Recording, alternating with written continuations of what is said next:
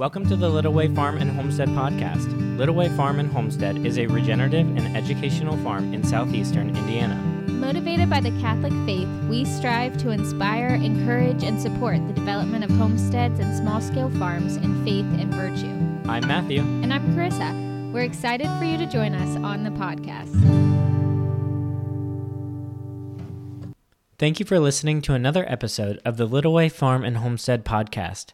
Today's guest is Dr. Doug Darnowski of Saints Therese and Isidore Farm College. Doug Darnowski's greatest joy is having a wonderful Catholic wife and 15 children. He has a BS from Yale in biology and a PhD from Cornell in plant biology. Doug has been raising animals and crops for over 20 years. Along with his wife Adele, the Darnowskis founded Saints Therese and Isidore Farm College to teach the faith, traditional farm trades, and basic academics in person and online. This interview covers an extensive array of topics pertaining to growing plants.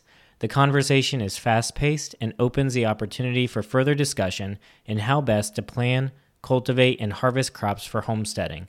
I had a lot of fun interviewing Dr. Darnowski for this episode and hope you find the discussion helpful and encouraging.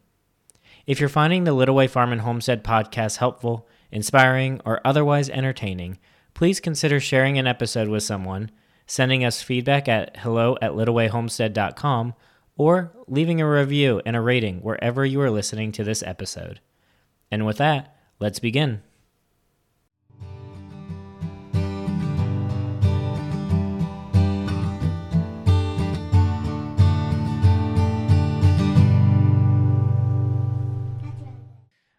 All right, Dr. Doug Darnowski, welcome to the Little Way Farm and Homestead podcast. Thank you for joining us today. Thank you very much for having me. Wonderful. Well, if we could get started, uh, maybe you could provide just a bit of a background for who you are, what you do, and we'll start there. Sure. The most important thing, I guess, for this podcast is that I am married to the most wonderful woman in the world. She is a Canadian who unfortunately couldn't be on with us thanks she's not feeling well. We live in southern Indiana on a 20 acre mini farm with our 15 kids, nine born to us, six adopted internationally and handicapped. Uh, we have, let's see, right now we have donkeys, uh, cattle, sheep, pigs, um, rabbits, ducks, geese, chickens, and we've had other things in the past. We've had quail and turkeys and things like that. So we've done a lot of stuff. We raise food for our own consumption. My academic background I have a bachelor's degree from Yale in biology, a PhD from Cornell in plant biology. My thesis I worked on tomatoes mostly. Um, I've also worked on cassava and radish if you're talking about crops uh, and uh, did a postdoc in crop sciences at Illinois, where I worked on tobacco and soybeans and mustard, among other things. Uh, college professor for over 20 years. Had a research program on carnivorous plants, and we founded St. Therese and Isidore Farm College after I left my last uh, you know full-time university and uh, we put classes up there that have to do with the faith and also with traditional farming practices and also some other academic subjects. We have biology chemistry. We have an epidemiology with an, an epidemiology professor and uh, we have ones about the faith. My wife's doing one of those now. We have ones about how to uh, slaughter animals, how to raise animals, how to grow crops, plant physiology for farmers, all kinds of stuff like that. Wow, phenomenal.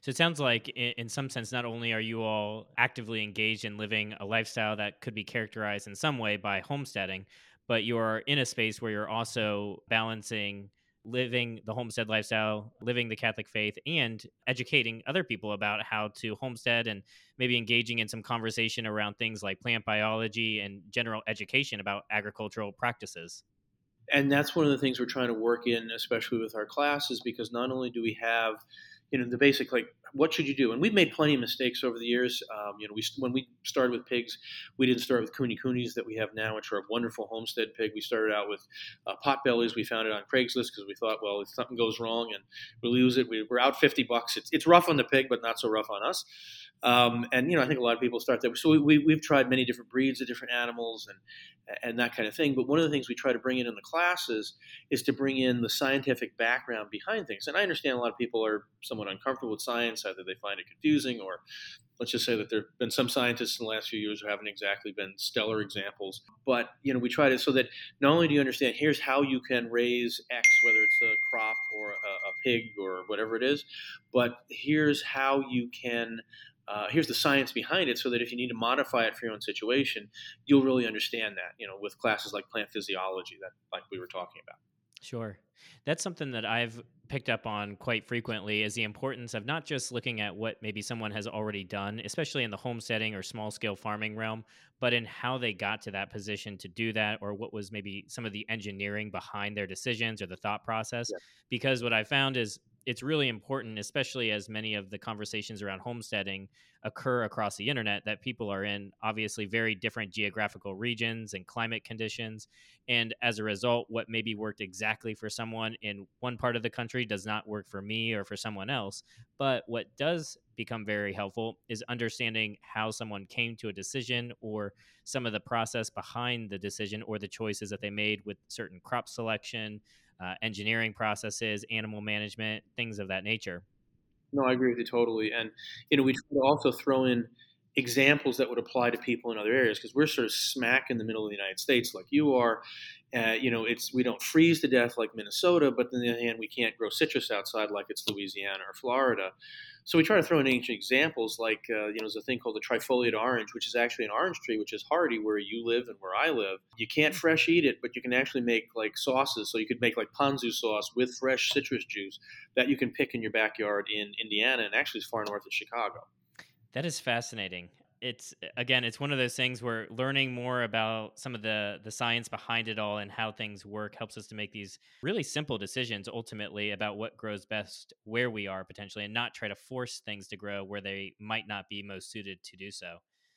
But let me start there. I want to ask a, a few different questions and your background in uh, plant biology where do you what do you what do you think is important for people who are beginning the homesteading lifestyle to understand about the way that plants grow or how to make the right decisions or good decisions for growing of abundance for their families uh, and preparing things like gardens to ultimately support not just things that they might want to grow but things that are helpful for them to grow for their family and for themselves to be maybe a little more self-reliant and self-sufficient? I, think is the first thing is, and again, we probably put this in in the classes is start with stuff that is going to work and is going to be easy to get some abundance out of. In other words, uh, you can find cabbage cultivars that are going to go well in different times of the year in different places, and there are close cabbage relatives. You know, you can grow bok choy. You can get bok choy that's uh, mature in 30 days from seed. So you can plant that thing fairly late in the fall and still get a cabbagey kind of crop out of it. Cabbage is something that you can then make sauerkraut out of and do it the natural way and with salt and a crock, which is not hard to do. And so, you know, things like that that you're going to enjoy, that are going to encourage you because it went well, and that are relatively easy to get some abundance out of early on. And that's that's that's a big thing to pick that. Another thing that's really important is to understand the, some of the science behind the basics of it. In other words, why do plants need what they get in fertilizers? And organic fertilizers are wonderful, but chemical fertilizers can actually have a great role, especially, let's say, if you have a small yard and you don't have access to animal manure or something like that. There was a thing called the Green Revolution, which I know was, you know, Catholics really, revolution can be a scary word, but this is just in agriculture. It was led by a wonderful man who actually has a statue in the U.S. Capitol back in the 1950s. Uh, he was from the University of Iowa. And um, this movement uh, turned countries like India, which faced major famines about every third year, into net food exporters uh, because of some basic things that they did with plant breeding and the fertilizer. So, understanding what the plants need and why they need it, and how you give it to them. And there's different ways. Again, you can use organic stuff, but you know, judicious use of also some chemical fertilizers, especially depending on your access to manures, size, space that you have, things like that. I heard this guy in a podcast and he said, you know, we should get rabbit manure and put it all over the garden. Oh, wait, we can't get rabbit manure. We're, we're doomed. You know, you can understand how you can substitute things in, at least for a time. Um, and, and, so I think those are basics. You know, choose the right stuff so that you'll succeed with some things early on and feel good about it. Tomatoes are another great thing if you have the right tomato cultivars and then uh, understand the basics of the plants, how they grow, um, and and so that you will also again be successful and be happy with that stuff. And that'll encourage you maybe to try things that are a little bit more exotic. You know, you want to have Jerusalem artichokes someday? Great. Start with potatoes first as a root vegetable, and then move on to your Jerusalem artichokes. It's uh, one of the things that has become particularly fascinating to me is simply learning about plant biology, at least at enough of a level that I can understand maybe what is going wrong or what is helping to support particular types of plants, whether they're grown uh, as a root crop, whether they're uh, a flowering crop, uh, or you know various different styles of that nature. And it's become interesting to me because I'm finding myself in a position where I'm able to quickly identify problems that might be occurring within plants, and then think of ways that they can be uh, remedied very quickly. So maybe that's something that you could expand on just a little bit. What are some initial problems that people recognize in the plants that they grow when maybe they're beginning the homesteading process? Maybe they you know simply plant some seeds in the ground and the plants start to come up and all of a sudden they're thinking hey this doesn't look like what it looked like in the catalog because it's got these brown spots on it or it's you know moldy on this section or the leaves are wilted what are some things that people can look to as common uh, issues that maybe they run into when they're growing plants? Well, I'd say one good analogy is, you know, think about it, you got a little baby, right? You know, you and I both have plenty of kids. You got a little baby, you give the baby what the baby needs so the baby's happy and the baby grows well and the baby's healthy. And, you know, for a human being, the baby needs love and warmth and, you know, food and and uh, liquids and that kind of thing. It's like it's like third grade social studies. You know, food, clothing, shelter, uh, water in there, and and some kind of warmth or you know environmental control. Those are the five big things. And so you ask, okay, what's a plant need? Well, first of all, you have to understand the particular plant, and you, you can usually look this stuff up on the internet or get a couple of reference books. So they're going to need nutrients. They need lots of nitrogen, phosphorus, and potassium which they can get from the ground. But again, if you buy a chemical fertilizer, it'll have three numbers, you know, like 10, 10, 10. That's a balanced fertilizer. That's 10 parts nitrogen, 10 parts phosphorus, 10 parts potassium. Um, you also need micronutrients, which will also be mixed in there, things like manganese and molybdenum.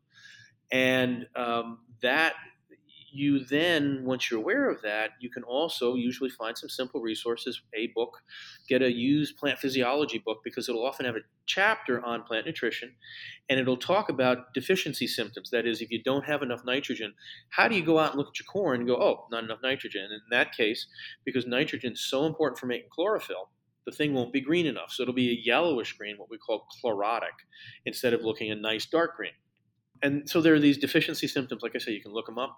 And a wonderful resource that people should be aware of for this uh, about this is the U.S. Department of Agriculture assigns somebody in the cooperative extension uh, area to every county in the country. And you don't have to be a professional farmer with 100 acres or 500 acres to talk to them. You can call them up, send them a picture, take in a leaf that's got the brown spots on it, you don't know what's going wrong, and they can they if they don't recognize that particular problem, they have reference books and they will help you figure it out. That's their job to help the public and so again, they the, your plants need nutrients, and it's not too hard to find out exactly what they are. Uh, they need enough water, but not too much. And then again, that depends on what what particular plant you've got. So, for example. Uh, some plants that can take fairly moist roots, if you will. Maybe if you got a sloped garden, you plant them down at the bottom where it's wetter. Peas like that, and they'll actually bear a little bit longer in the spring because that helps keep it cooler. There are some other crops that don't like their roots super wet and super cool also. Um, so, for example, sweet potatoes need hot soil before they'll start to set those grow well above ground and then start to set those nice big fat roots. So you think about like just like the baby, keep the baby happy. Think of the plants as babies. Give them the nutrients they need. Give them the right amount of water. Give them the right temperature. Um, give them good air circulation because fungi love poor air circulation. Fungi basically like it moist and still. If you let the air go through there, that's going to also keep your plants happy. So you you look at you, your situation, air drainage. You know, air is going to drain down a slope, so that might actually be a good place. If you had south facing, somewhat sloped, uh, and if you make sure you don't let your soil erode, that's great because the air is going to flow. It's going to get plenty of sunlight. Uh, site your plants, you know, depending on how much moisture they want, that kind of thing. Uh, so you keep the plant happy, like I said, like it's like it's a baby, and make use of those resources. They're online. You can get yourself a plant phys book. If you get one that's 10 years old, and frankly, our knowledge of plant nutrition is not changing that fast. The 10 year old book will cost you five bucks online at a used book site, and uh, it'll be perfectly useful reference for homestead kind of stuff. And usually they're written, you can understand it because it'll simply say, you know, here's what they need, and here's what it's going to look like if it doesn't get enough of that. So those are some those are some big ones, and it's fairly straightforward in that way. I'm, I'm very interested in exploring how we can more so continue to produce good crops, uh, both in quantity, but really understand how to produce like very flavorful, nutrition heavy crops, etc. Possibly such that we may not need to produce as much quantity because we get so many good nutrients uh, from a smaller batch as well. Is that a reasonable conclusion to draw that there is potentially the way that we grow crops? And the way that we apply fertilizers to them or provide growing conditions to them has an impact on their nutrient quality? I think so, and also the na- just the nature of the cultivars they've been bred. Because if if you look at a mass agriculture kind of situation, or and you look at garden catalogs, and garden catalogs are often let's say they they often play at least somewhat fast and loose with the truth the way they photograph things and make them look and more and more over the last couple generations, we have bred plants not for that kind of dense nutrition or other things like that. You know, we have bred them for to be things that when somebody sees them in the store, they want to pick it up, take it home. Which means we have bred for visual things, not for flavor, nutrition, and odor. Uh, you know, and this is true not just in edibles but in ornamentals. If you look at roses, we have gone away from large, beautifully scented roses. You pick a hybrid tea rose, the thing hardly smells because it looks pretty because that's what we've been breeding more and more for. So one thing is perhaps turn back to more traditional cultivars. You can get those. One wonderful organization people can join is called Seed Savers Exchange. They are the world's not the oldest, but the oldest private seed bank in the world. They started in a garage in Iowa about 50 to 55 years ago. You can join them. I think the current fee is like $35 a year, something like that. And not only can you get a lot of advice and access to their publications, but you can also join their service where you they exchange seeds with people. And so the way their seed bank works is it's not like the US Department of Agriculture where they park 80, 90% of the seed in Fort Collins, Colorado in freezers. Instead, what this is is uh, you know certain tomato cultivars in one guy's fridge maybe two miles away. Others are 2000 miles away in somebody else's basement on a shelf. And people can send small amounts of money to each other and exchange these cultivars. And they have a lot of beautiful amazing old ones. To save money they've reduced the size of the book. But at one time when they had really big type the book was maybe six, eight hundred pages thick, and the tomato section was hundred pages, and, and there were dozens of cultivars per page, and you had every color in the rainbow. You had white, yellow, orange, red, green, tiger striped, uh, the, the, black and the blue tomatoes that have other colors on top of uh, the usual reds and things like that. And they had stuff, every crop you can imagine, plus unusual crops. They had uh, peanuts that you can grow further north than you normally think of peanuts being able to bear, um, and on and on and on. They had all kinds of great stuff. So that's a wonderful organization to join. And basically, your second year, you know, if you buy some stuff, you can increase it in your own garden, save it, and start to have people buy it from you the next year. It's a really marvelous uh, place to find those kinds of cultivars. On top of that, there are some uh, seed catalogs that specialize in this, um, especially maybe relevant for, for homesteaders and Catholic homesteaders, is Baker Creek Heirloom Seed. It was actually started as a homeschool senior project by a guy in Missouri. He uh, started this company, and they're now the biggest heirloom seed company, certainly in North America, I think in the whole world. He's purchased a whole bunch of different seed companies, uh, including one that was right near the house where I grew up in Connecticut and he produces all kinds of amazing stuff. He now has plants, and he's collected varieties from all around the world, and that's really wonderful. And also in that same vein, and something that I, I, talk about in a course that I'm about to put up, I call Garden from the Grocery Store, and that is there are a lot of crops grown around the world that we don't. If you look at our food base, it's really narrow. You know, if you go into let's say the produce section in your grocery store, just look at the fruit there are two families of plants that are going to provide the majority of the fruit in there. Citrus family is going to give you oranges and grapefruit and lemons and limes and pomelos and maybe tangerines. You know, the apple family, excuse me, the rose family gives us apples, pears, peaches, plums, cherries, almonds, and then also some more minor fruits like mayhaws and quinces and things like that. And it's it's not the safest thing in the world for for a number of reasons that I that I go into in this course that I have. But um, you know, if we look, we can find other crops as well. For example, I grow jujubes in my little orchard at home. I say little because you know we've only got about 15 or 20 trees in there. But jujube is called Chinese date. They're anywhere from about that long to about that long. They have an orange to red skin. They taste like apple when they're fresh. They're crisp. They actually have a protein in them called ziziphin, which tastes sweet without adding extra sugar to the fruit. The fruit has some sugar in it. Um, they bloom late, so if you're worried about uh, frost knocking out, like say your apples, which happened where I am this year, a lot of people lost their apple crop. The jujubes don't bloom until May or June, which means you totally miss the frost. They ripen, they stay on the tree, they'll dry on the tree naturally. Um, they look kind of like a date and they're that sweet, even though they're not closely related to date. They're really beautiful things. So you can find out about things like that and add that further because that gives you more options. It's more safe.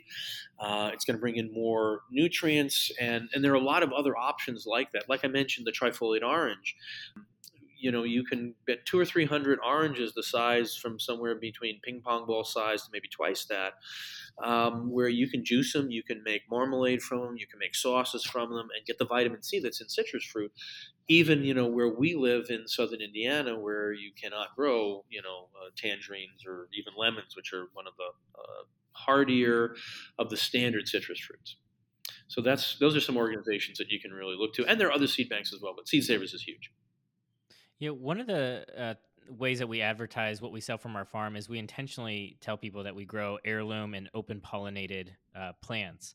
And one of the reasons that we do that is because we believe it is more important that we sell open pollinated or heirloom plants where people can reasonably take the seeds from the food that we sell and they can replant it. Now, obviously in an open pollinated situation. I cannot control where the pollinators are moving around and what they're grabbing so i can't guarantee that if you t- plant one of my pumpkin seeds that you're going to get the exact same pumpkin type unless it's one that i have specifically you know pollinated ourselves and closed the, the flower up to do so.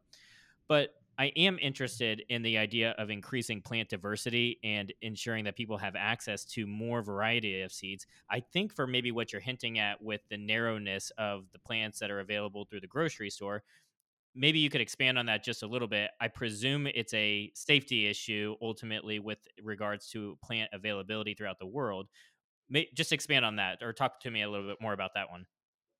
So, a, a little background. So, take as in contrast to what we do the ancient inca okay? They lived at altitude in the andes. It's a harsh climate. By the way they actually invented freeze-dried mashed potatoes before there were any freezers or vacuum dryers.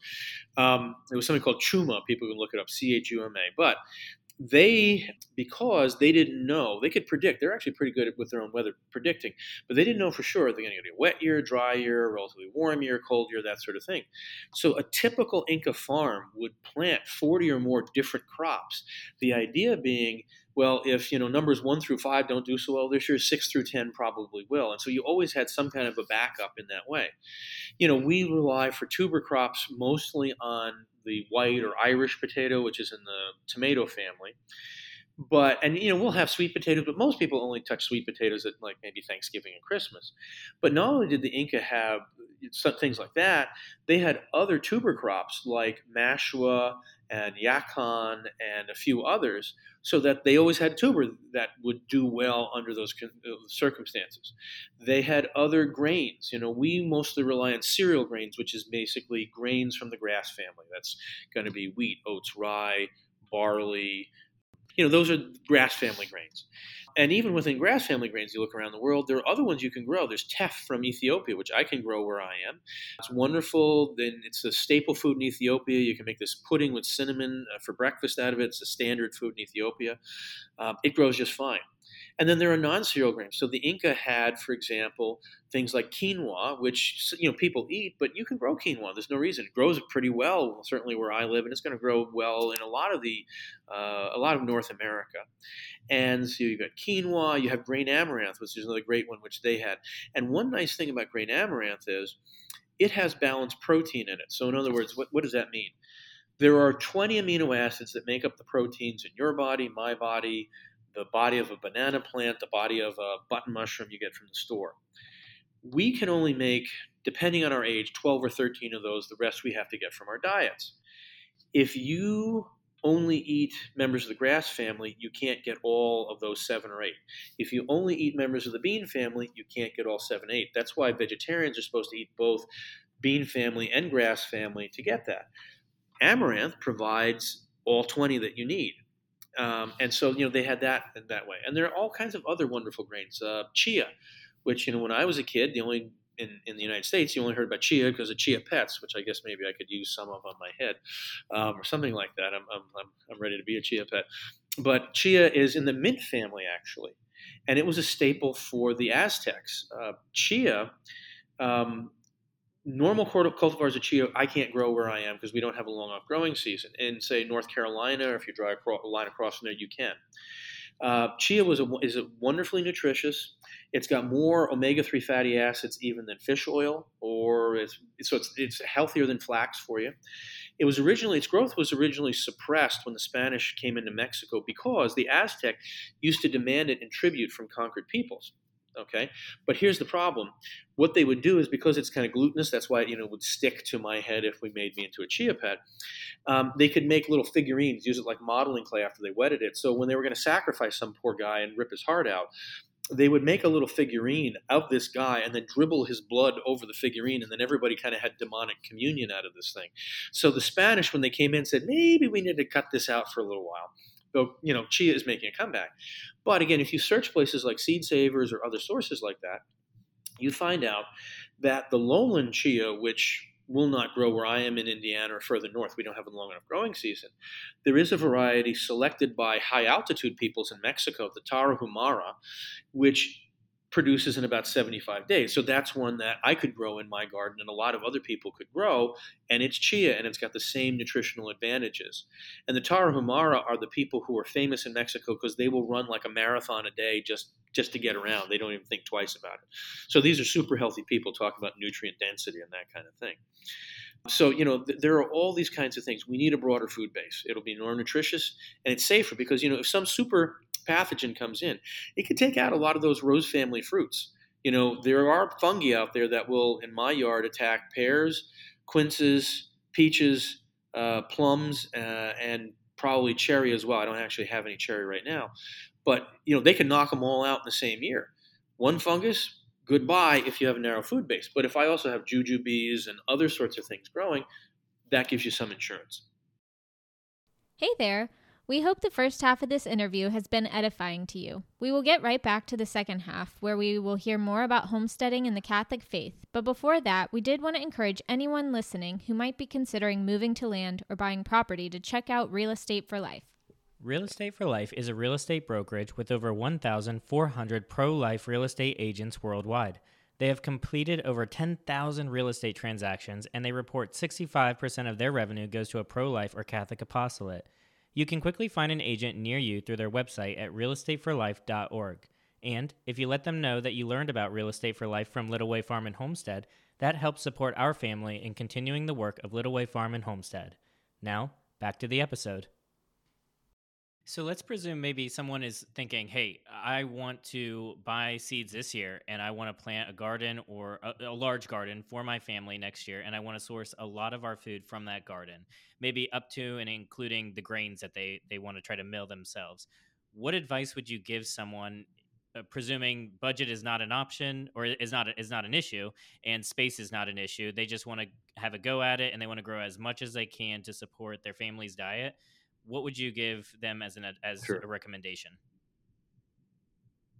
I think the first thing is I wouldn't necessarily, especially the first year, try to unless I had a lot of space and already had some equipment, some basic equipment. I don't think I would try to do cereal grains the first year because you know your higher some of your higher yielding cereal grains are winter grains, so you know you're not going to be able to get them in you know by the time they're seeing this podcast and have them succeed.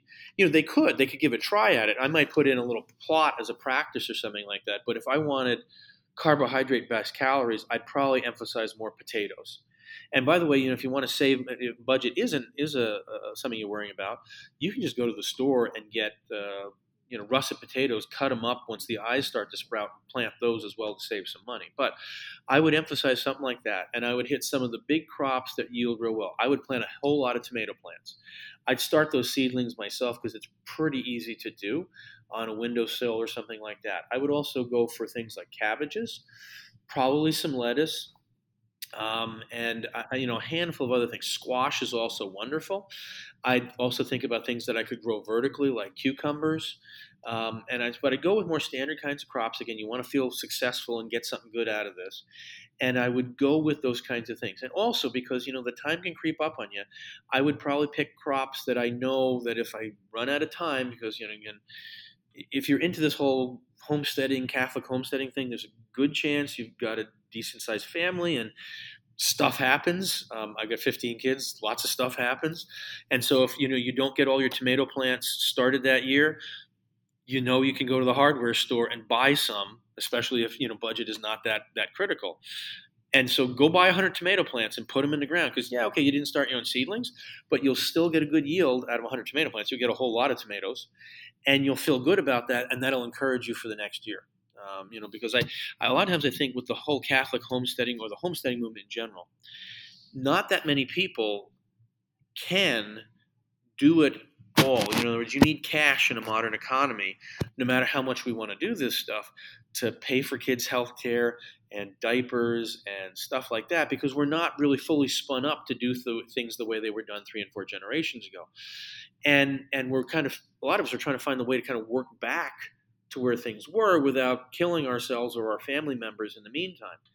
And I think also sometimes, I just one other sort of side note is I think this whole homestead movement and the growth of these kinds of schools, like I've started and i am seeing other groups around the country doing, I think God's preparing us because you know I have the way things are cannot last, and at some point we may get kicked back more and more to what our grandparents and great grandparents did, and so if we can gradually work our way to that point, I think that'll be a good thing. But again, I think it's also really important is like start in a way where you're going to succeed so you don't burn out and just run away screaming from the thing. I think that's a, that's a real big thing, which is also why people will start with poultry because they're scalable. You can get them easily. And you know, if you get 20 chickens and a couple die, eh, you buy two pigs and a couple die, it's a it's a disaster. No, entirely. And that I, I think you're you're onto something specifically that's of interest probably to a lot of people, which is maybe not going back in history too far for a lot of people, but really trying to gain this sense of security or at least fulfillment even in what they do in their entertainment st- lifestyle or in just their their family activities that is more meaningful and productive than what the modern world all, all typically offers them I'm finding that homesteading and small scale farming is a great place to put a lot of those efforts. And while that may sound really interesting to people because they may think, well, that's not very entertaining or not very relaxing to go outside and garden and, and do farm work, maybe it's simply because it's a break from what I'm used to or have grown up in, but I find it to be particularly productive and fulfilling. And it has become such that our family is so invited into it that a lot of our family memories, in a very happy and positive way, are found out in the middle of the garden or in the homes in, in the homesteading activities. I agree with you totally. And that connection with nature is something that an awful lot of us have lost. You know, even if you live in a suburban development and you have an acre. I remember when I lived in, in Maryland with my, my, my dad before I got married. And he had a huge garden, and we had one acre. And they actually, the neighbors complained that he looked like he had a commercial garden. He would, he would go out there. He was diabetic. He actually got to a point where his A1C was non-diabetic because he spent so much time out there. He was happy, he was relaxed, and people were upset about this. And I looked around the development. I said, I never see anybody else out. And there were even, you know, there were children, and we never saw the children because people had no connection with nature, with the natural world on all of these other uh, lot, a lot, a lots, excuse me, in this development and that connection with nature and that's also something you know if you read great catholic literature you're going to hear about that and the importance of that connection with nature because it's where we come from and God gave it to us as a gift. And, you know, read Tolkien, read The Lord of the Rings, and, and those themes run through there all the time. You know, it, it, it's there are a lot of great things in the modern world. Yay for electric lighting. You know, it's a lot less likely your house is going to burn down when somebody knocks the light over or something like that. But you know, there is a balance, and we've we've gone too far in one direction. And you know, it, and I'd say to those people also, go find a friend who has some chickens or turkeys or pigs or a cow or something like that, and hang out there for an hour or two, and you'll see how much you probably actually enjoy it. Um, if you just let yourself relax a little bit and, and see that it is actually a really wonderful thing. I know my kids have a ball. Um, you know, I've, I've got, I have a bunch of daughters who ask for Christmas or their birthdays for gigantic knives so they can help butcher animals. And you know, my kids they can pick up a kitten and they can pet the kitten, but they also know where their supper comes from because in many cases it's a it's a ham that they actually cut off the pig that they helped kill.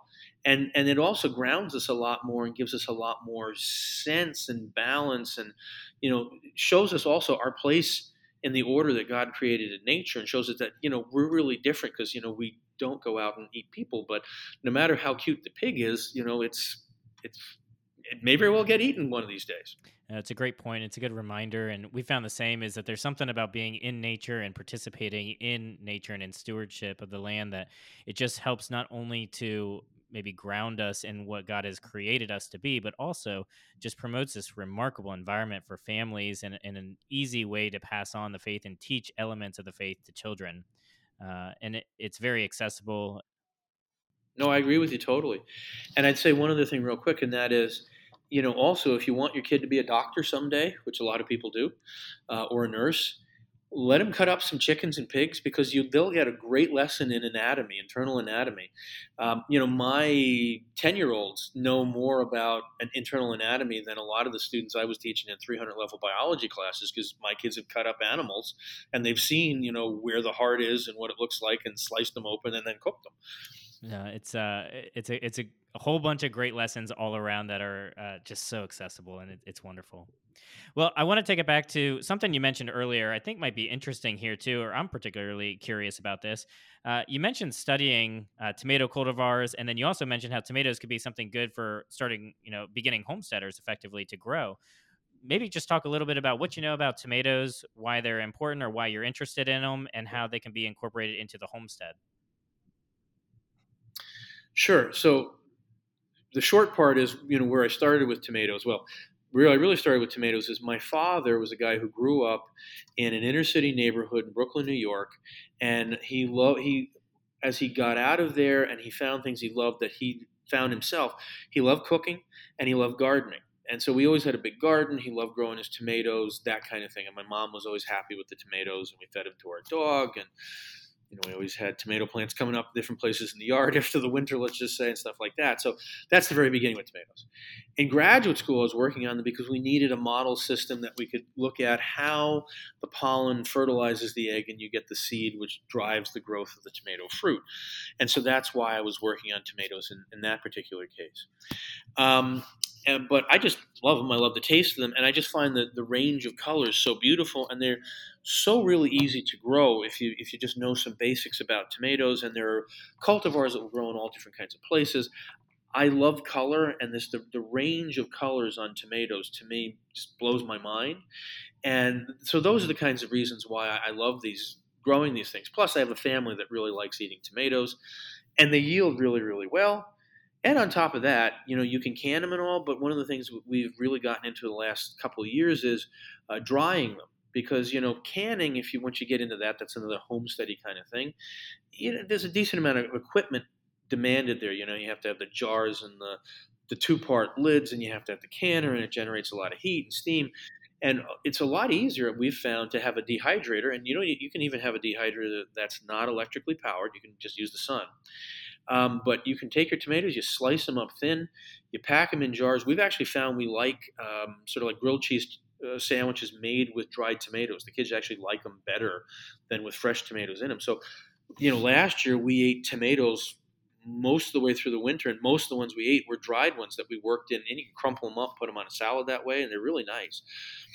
So, so there's all these advantages. Tomatoes are fairly acidic, and that means they're easy to preserve, whether you can them or you dry them, something like that, because the acid prevents one of the big um, uh, nasties, which is the botulism bacterium, from growing. High acid foods, you don't have to worry. That's why you can just sort of water, uh, boiling water bath can them. Uh, low acid foods like squash, that's why you have to pressure can them because the pressure and the heat together will kill botulism, but the, the heat of the boiling water will not alone do that job. So there's an awful lot of wonderful things if you ask me about tomatoes. Um, and so that's how we, we really got into them. Is it true that potatoes and tomatoes are of the same family? Yes.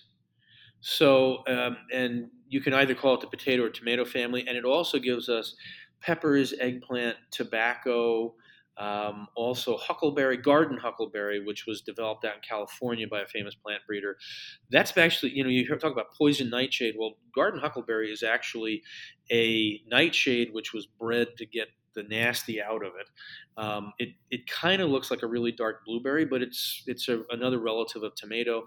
And there's some other more minor crops like um, uh, and I'm just blanking, a tree tomato, uh, which we can't grow so much here, but that's more like a more of a subtropical, tropical kind of crop.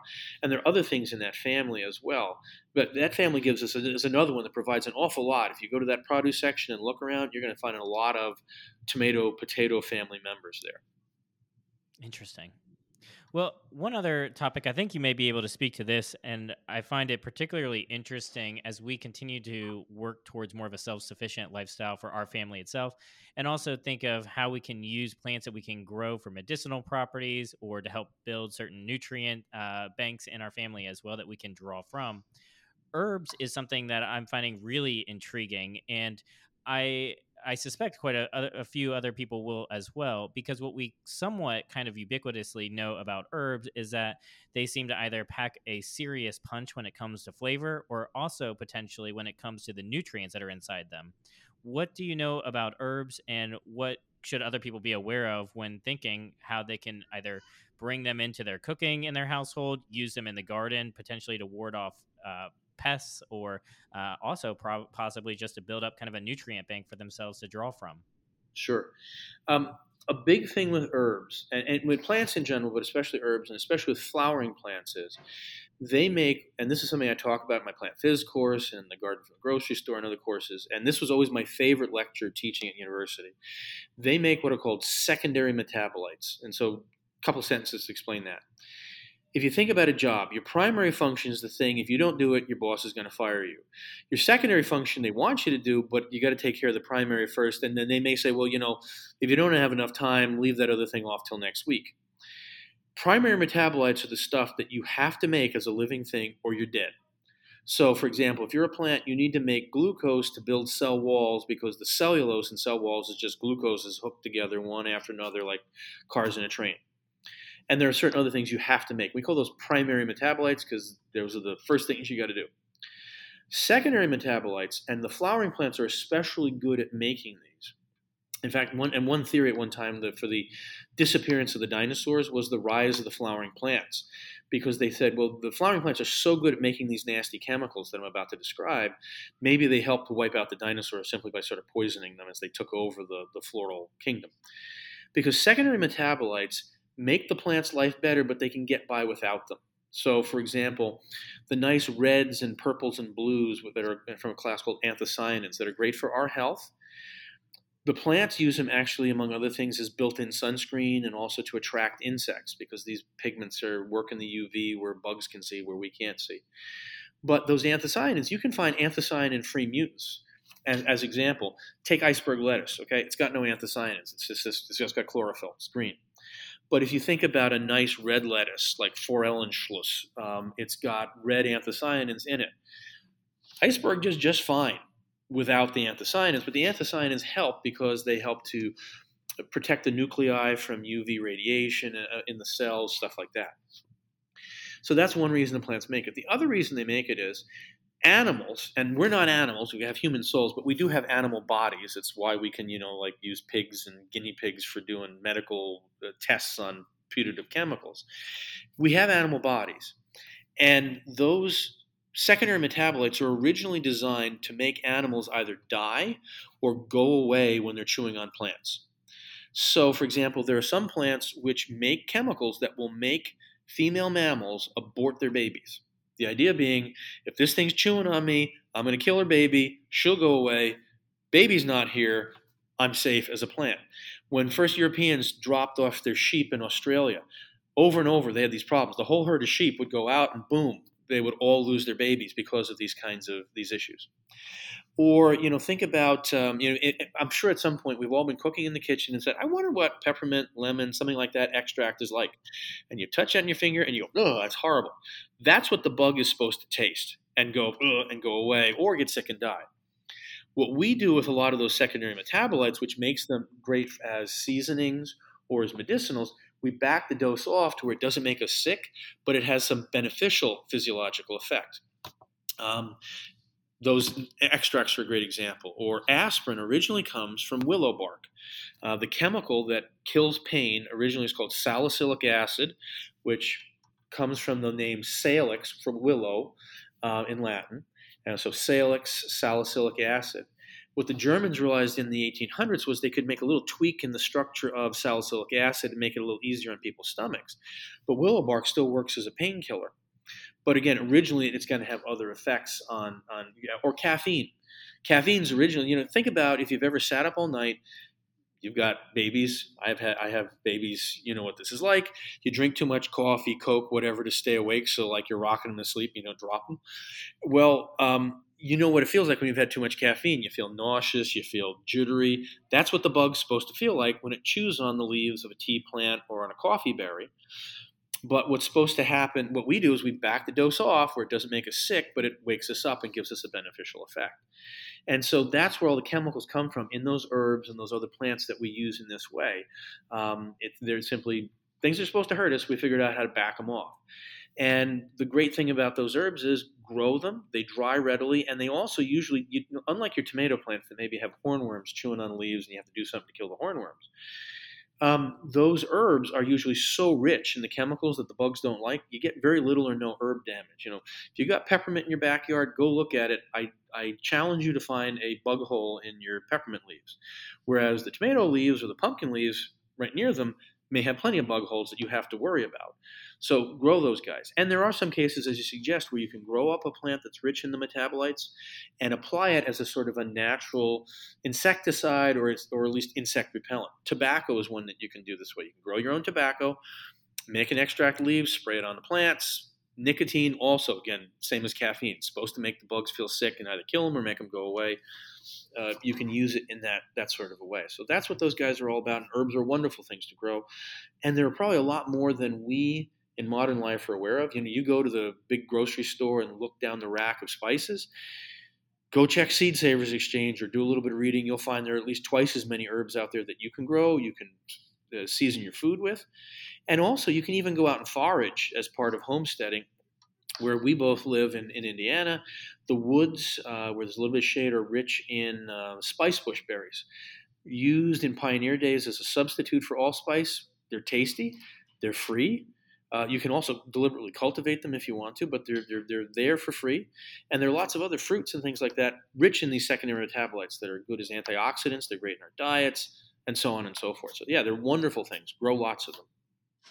That is fascinating. I am uh, I, I am awestruck at the amount of information one that you're you're talking about here, but two because I know it's opening up a humility in me to recognize how little I know about the plants that I grow. As in, we grow uh, heirloom plants and, and, and some specialty crops for commercial production to sell uh, wholesale and direct to consumer and yet I know how to make those grow, and I know some very basics about what would make them grow better, etc. But I certainly uh, am, am receiving an enormous lesson here, and I'm really interested in learning more about plants at this point. There's a there's a ton of wonderful stuff out there, and you know the more you study them, no matter at what level you are, you realize just how much you don't know, and the new things that pop up all the time. One quick example, because um, I know garlic is one of your crops, and you do wonderfully with it that you you sell. And the standard way of propagating garlic, you know, is to break up the, the head and use the individual um, uh, uh, cloves. But garlic, as I'm, I'm sure you know very well, but for everybody else, when it flowers, and it does have true flowers, will produce these little bulbils. And when, if you're trying to produce just the, the heads, you'll probably snap those off and throw them away so that energy doesn't go to them. But they're another way of propagating garlic. And one of the things I only realized about three years ago is where I live in southern Indiana, and where there were a lot of German settlers starting 150, 175 years ago. The Germans actually um, took garlic and would plant it along the edge of their fields and in corners. And I haven't yet been able to find out whether they it was more like a they actually got it blessed and planted it as like a sacramental, or whether it was more like some surviving superstition. But one way another, they planted it there as a protection it's still there and they don't generally they don't know about it or they don't care about it because it's true garlic but the amazing thing is over time you've selected unlike the garlic you grow commercially most of the energy isn't going to go down into the head. These guys put most of their energy up into the bulbil. So there's a lot of them. You can pick, I can, on the way home from work, I can pick five pounds of, of garlic for free like that on roadsides in, in July and August. But the other thing is, over time, because the, the places where they didn't get mowed and killed is in wet ditches, you now have this garlic around here which matures in wet soil, which garlic, as you know, doesn't really appreciate just like onions. But this stuff will, the heads will dry out and mature and stay year after year in a, in a ditch that stays wet 12 months of the year. It's the weirdest thing. So that was one I just, just found a, a few years ago. Um, and so it, there's a ton of stuff to learn. It's there's so much out there. Well, I've got one more specific plant question uh, to run by you here before we, we, wrap up. Something else that uh, has recently hit my radar is uh, cover crops, but specifically with cover crops, is we are working to balance the use of cover crops over the winter as well as those that we use during the summertime uh, and the growing sure. season. Mustard is one you mentioned uh, some uh, educational background in mustard early in the conversation, and I'm interested. What do you know about mustard, and why should it be maybe something people consider for their uh, their property, their land, or as a cover crop, or otherwise? So number one, mustards do really well. If you go out in the springtime, we have lots of wild mustards, including native ones, um, and those mustards uh, thrive. So it says something about it's a good thing to have around. Number one, the, the, yellows and a lot of the whites and purples in the springtime just growing in, in hedgerows. That's mustard family. Mustard itself, you can raise your own mustard. Number one, it's a it's a great seed. It's a great condiment to have. Number one. Number two, a really wonderful thing about members of the mustard family is they don't make what are called root hairs. So most plants want to have more surface area so they can absorb more water and more uh, nutrients from the soil. And so they'll have a root, but then they'll have these tiny little skinny hairs that come off and give lots of we, surface area. It's what we call increasing the surface area to volume ratio. This is the reason why, because uh, surface area to volume ratio, when it's high, means you easily pull stuff in, but you easily lose stuff to the environment. This is why if you watch a nature show about Alaska, everything that's wandering around, living well in the wild in Alaska is kind of fat because it's nice and rounded and it minimizes the surface area and they hold on to heat better.